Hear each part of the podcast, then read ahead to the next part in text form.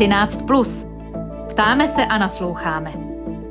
13 plus na proglasu. Aktuální dění v souvislostech. Dnes se chceme v 13 plus věnovat aktuální epidemické situaci v Česku a změně v tuzemských opatřeních. Začneme ale tématem procesu schvalování obrané smlouvy Slovenska se spojenými státy americkými.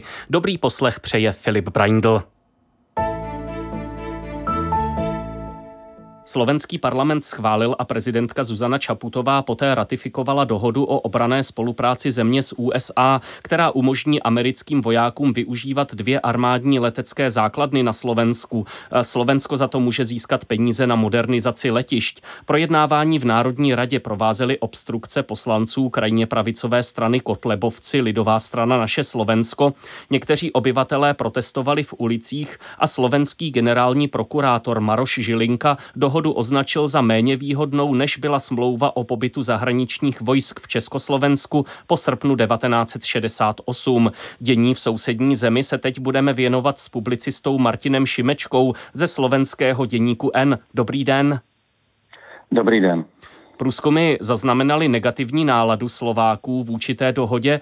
O čem to svědčí, eh, pokud jde o vnímání zahraniční a strategické orientace Slovenska eh, samotnými obyvateli a teď i ve spojení se situací kolem Ruska a Ukrajiny?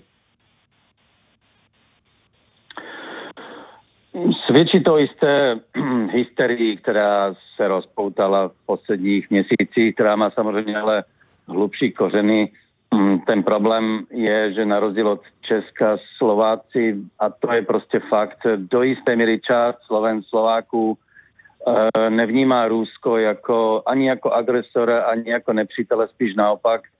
Eh, co možná své kořeny ještě z komunismu a možná ještě z 19. století, když i Ludovič Tůr a další Slováci vlastně se vzhlíželi k Rusku. Nicméně kombinace toho, že není tak ostrý, jakoby ostré vidění Ruska jako, jako, jako hrozby a zároveň eh, velká jako síla konspiračních webů, které tuto, toto téma velice zdůrazňují, že Rusko je náš přítel a jsou doslova proruské. Plus teda to, že opozice, hm, a to jsou nejenom fašisté, ale, ale především Robert Fico, uh, jako bývalý premiér otočil a je vlastně původně byl spíš podporovatel Evropské unie na teď je teda vysloveně pro ruský politik, protože mu to vyhovuje, hmm. protože se obrací se právě na tyto, na tyto politiky. A tím zároveň jakoby celá tahle jakoby chemie dohromady vytváří prostě e, obrovské napětí a je to, to takový kotel e, energie ne, velmi negativní, takže se to potom ukázalo teda i v parlamentě uh, předevčírem a byla to teda děsná podívaná, hmm. protože tam skoro došlo k eh, násilným potičkám.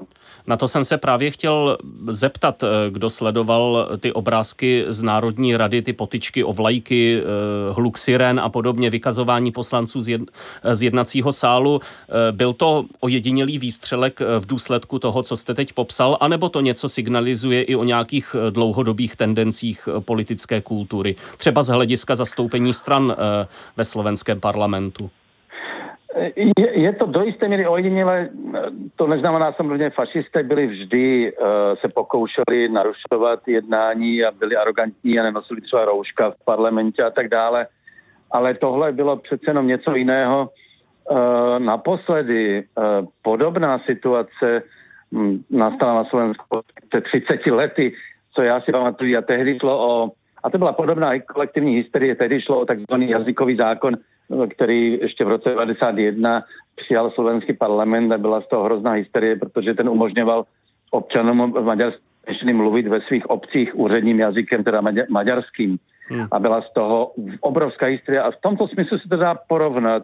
Je to podobný typ hysterie, který potom upadl, zanikl, uh, nicméně ukázal v jistých vypjatých situacích uh, i poměr sil, pokud jde o nějaké velké alebo náročné téma, ale ani tehdy přímo v parlamentě se nevyskytl takový, e, takový typ jakoby e, vulgarity a násilí jako teď. E, venku ty davy byly podobné. Hmm. Ale tohle je novinka a já si myslím, že to je, v tomto případě to opravdu dílo prostě fašistů, kteří jsou v tom parlamentě. Je to, je to, speci, je to jejich specialita.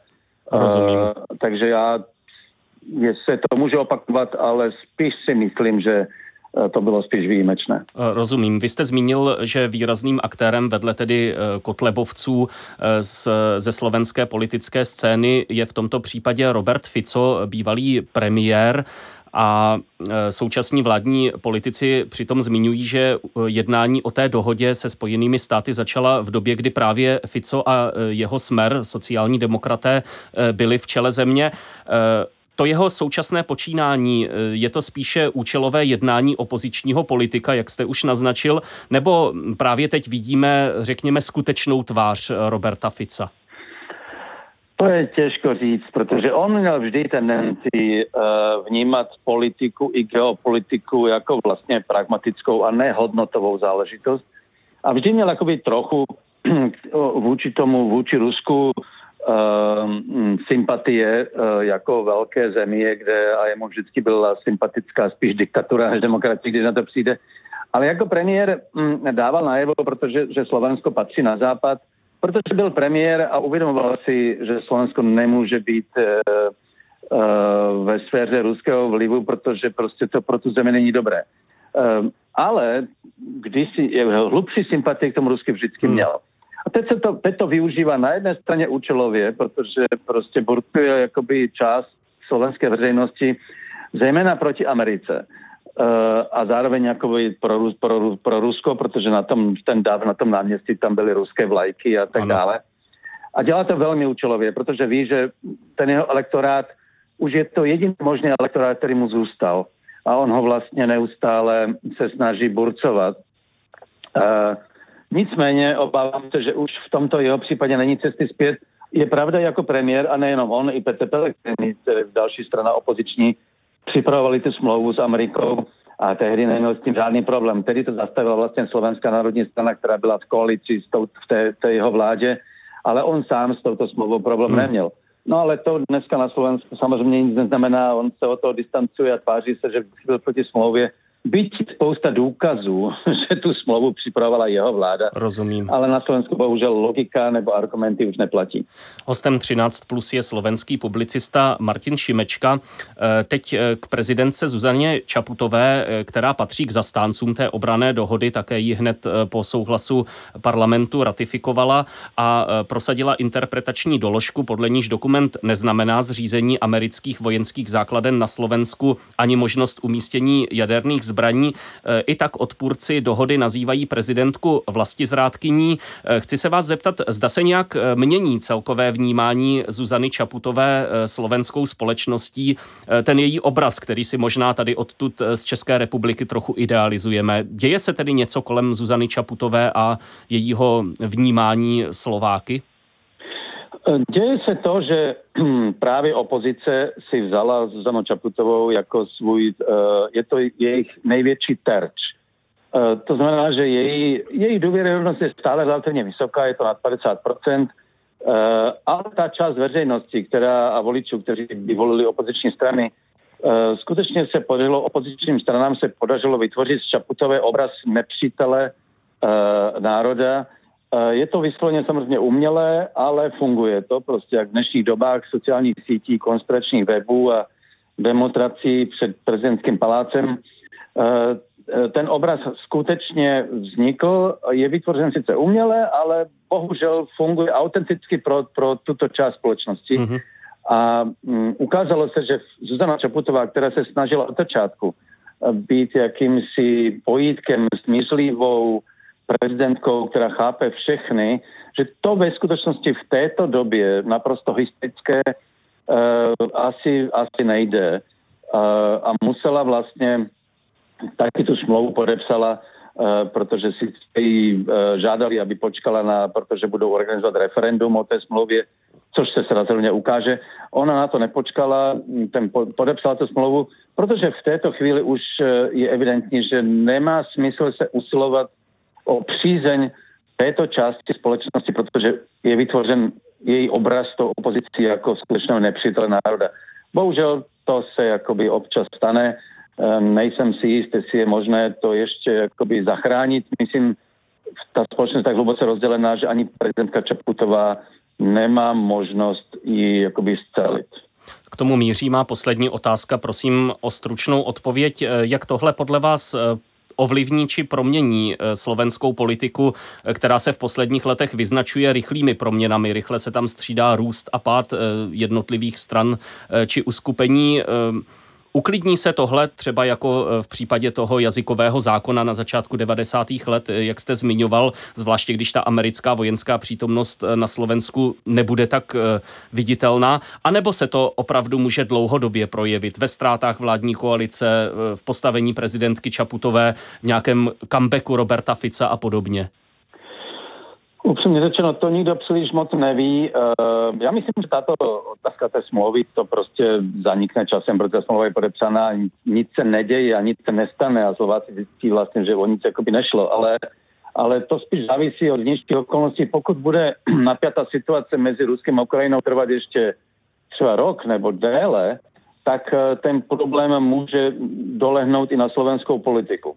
Pokud by se ten problém vyřešil, tak zanikne jakoby i to napětí e, ve slovenské společnosti.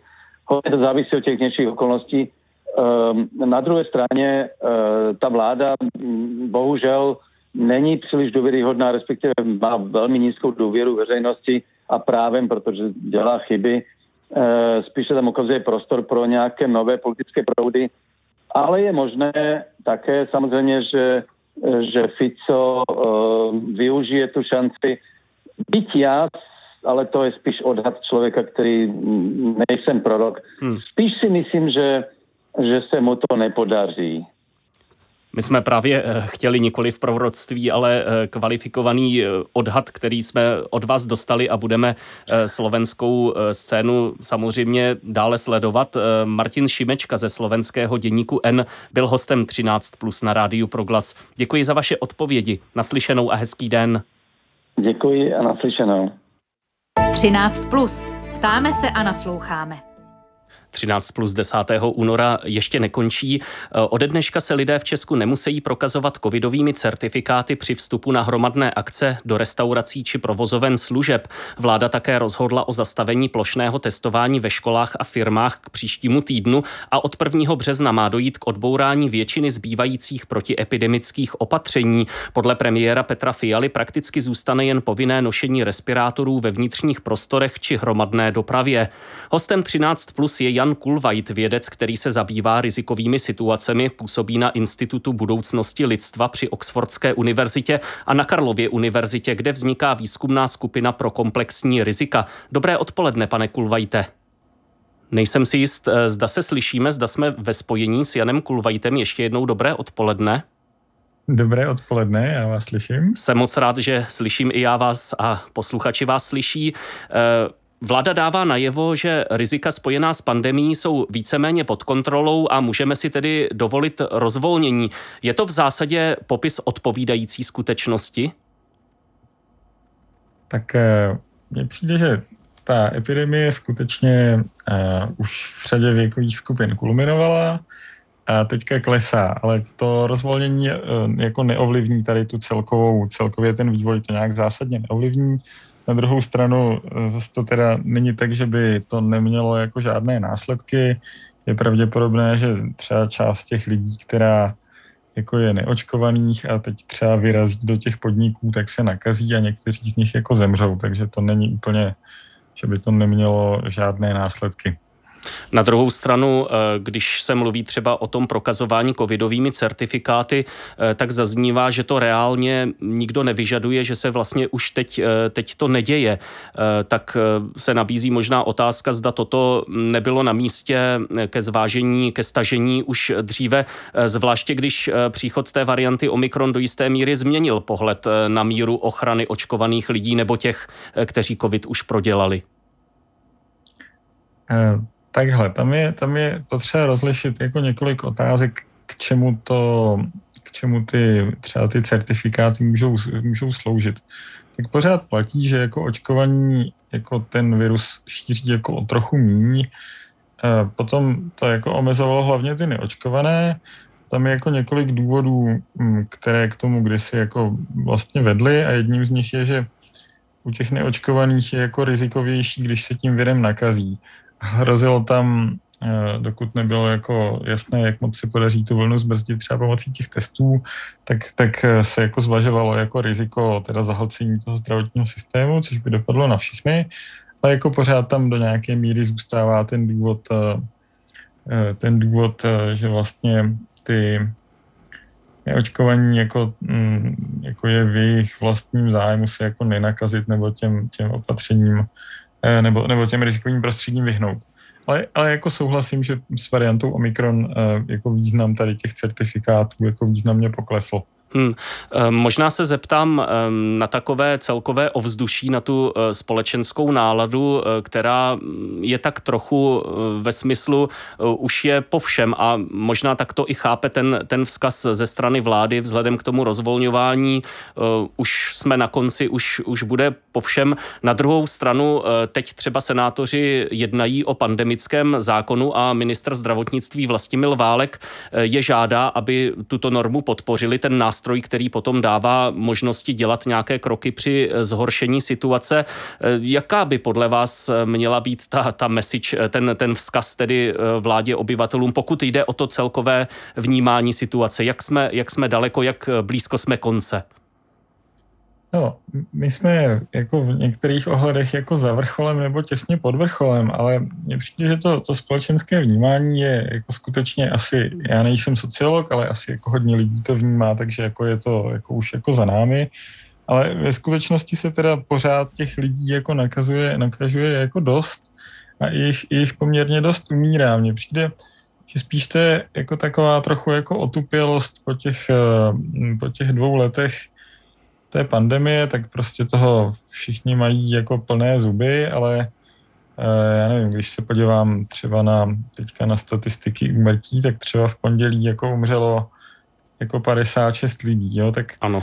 To, je, to je jako za, za třeba za týden, to znamená, že teď jako za týden na covid umírá víc lidí, než třeba v Česku zemřelo za celou tu první vlnu pandemie na jaře 2020 tak eh, mně přijde, že se tam jako hodně posunuli měřítka v tom, že se jako hodně lidí zvyklo na to, že, že prostě jako by třeba na ty počty umrtí, jo, tak mně přijde, že to je jako směs jako nějaké únavy a otupělosti, ale je otázka, jako jestli ta třeba nastavení těch pravidel, jestli jako má opravdu vycházet z té otupělosti, že třeba těch jako 50 mrtvých za den je nám jako už jako úplně jedno, anebo jestli třeba stojí nějaká jako, jako nějaké jako, jako omezení typu nebo, nebo nějaké věci typu prostě testování třeba jestli by jako stálo za to jako zachovat třeba díl, aby to kleslo rychleji, tak to je takové dilema. Hmm, hmm. Naším hostem je Jan Kulvajt, vědec, který se zabývá rizikovými situacemi. Eh, zmíním severské země nebo Velkou Británii, které upouštějí od těch opatření ještě rychleji než Česká republika. Chápu, že to srovnání je velmi ošidné, protože ta situace v každé té zemi je jiná, ale není na místě ta otázka, zda těmi opatřeními nebo prodlužováním doby těch opatření opravdu získáme tolik, eh, aby to zase vyvážilo tu míru omezení finanční náklady a, podobně?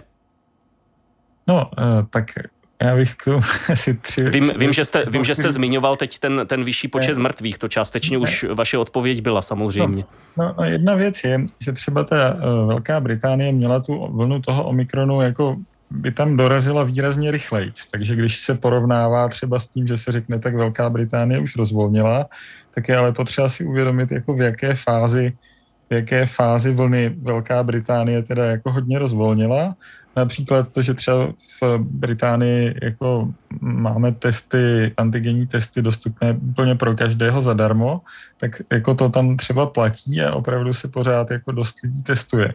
Takže jako je potřeba to porovnávat jako oproti té vlně. Že když tam ta vlna byla třeba o několik týdnů dřív, tak se nedá říct, že, že jako Česko rozvolňuje stejně. No, to je jako, jako, myslím, že je důležité říct, že se jako všichni shodnou na tom, že ty opatření je třeba zrušit, ale otázka je, jako kdy je ta pravá chvíle. A potom je otázka, jestli ty opatření se mají jako zavádět a, a jako rušit já nevím, podle, mm, podle toho, já nevím, že prostě třeba rozhodl soud, že se musí nějaké opatření přepsat, tak eh, anebo zrušit, tak prostě se nám ho třeba nechce přepisovat, tak jako to radši zrušíme.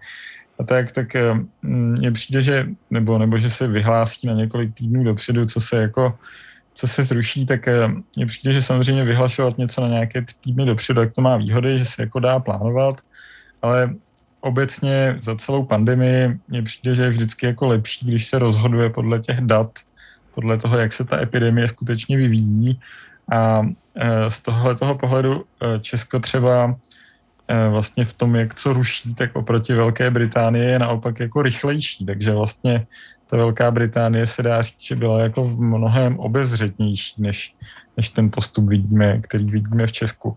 Ale zase, zase chci říct, nespůsobí to žádnou jako, jako drama, že by se ten trend otočil, to, to v podstatě nejde. Ale znamená to, že, že kvůli tomu třeba jako umře víc lidí, nebo že se ta vlna uh, bude klesat pomalej. Takže vlastně třeba jako lidé, kteří se tím omikronem ještě nenakazili a nechtějí nakazit, třeba protože jsou nějak rizikoví a tak, tak vlastně je to jakoby ty třeba delší dobu trvající mm, jako vysoké riziko, tak třeba bude znamenat, že se budou nějak jako dobrovolně omezovat dál. A to, uh, i když třeba politicky je to jako hrozně levné, že se, že se třeba několik milionů jako lidí omezuje dobrovolně, tak to asi uh, to prostě jako nějak uh, není nějak politicky drahé, tak chci říct, že to, že se třeba, protože ty případy budou jako vysoké ještě a v nemocnicích taky jako by tam ještě spoustu lidí doputuje, tak jako i když eh, třeba politická cena za to není velká, tak, tak eh, cena pro ty jako miliony lidí, které se třeba budou omezovat, jako není jako zanedbatelná a je určitě třeba větší než cena těch testů, jo. Rozumím. Takže tam jde vždycky potřeba jako zvážit i ty náklady, které třeba nejsou jakoby vidět na první, jako na první pohled. Ještě poslední otázka, eh, prosím stručnou odpověď. Eh, vy jste zmínil některé ty ukazatele jako eh, počet nakažených, počet hospitalizovaných. Co je teď podle vás takové, takový hlavní ukazatel, kterým poměřovat právě, jak se tou pandemí momentálně pohybujeme? Je to třeba právě ten počet třeba lidí v kritické nebo v obtížné situaci mezi těmi hospitalizovanými nebo, nebo nějaký jiný ukazatel ještě? No, tam bohužel jako není jako jeden ukazatel, který by, který by nám jako řekl všechno, eh, co třeba mně teďka přijde poměrně jako zajímavé nebo, nebo důležité sledovat, tak je, eh, jestli už, to, jestli už ta nákaza skutečně jako vyvrcholila i v těch rizikových skupinách a potom, potom eh, jak moc to, jak moc se to projevuje v nemocnicích, kolik těch lidí dorazí do nemocnic. Že jako skutečně je pravda, že počty případů třeba, že jako jakože, že je prostě jako hodně nakažených 20 letých, tak to jako není nějaká jako zásadní věc, ale eh, teďka jako by dává smysl se ještě jako dívat na to, co se děje v těch nemocnicích, kde to je jako spožděné. Rozumím. Hostem 13 plus na rádiu Proglas byl Jan Kulvajt, vědec, který se zabývá rizikovými situacemi, působí na Institutu budoucnosti lidstva při Oxfordské univerzitě a na Karlově univerzitě, kde vzniká výzkumná skupina pro komplexní rizika. Děkuji za vaše odpovědi. Hezké odpoledne. Děkuji, tak přeji hodně zdraví a hezké odpoledne. I vám mnoho zdraví. Naschledanou.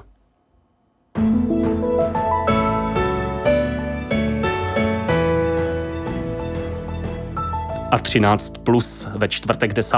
února končí. Rozhovory pro vás připravili Jana Kuklová a Filip Braindl, který se od mikrofonu loučí s pozváním k zítřejšímu vydání. Začínáme opět po 13. hodině. Naslyšenou.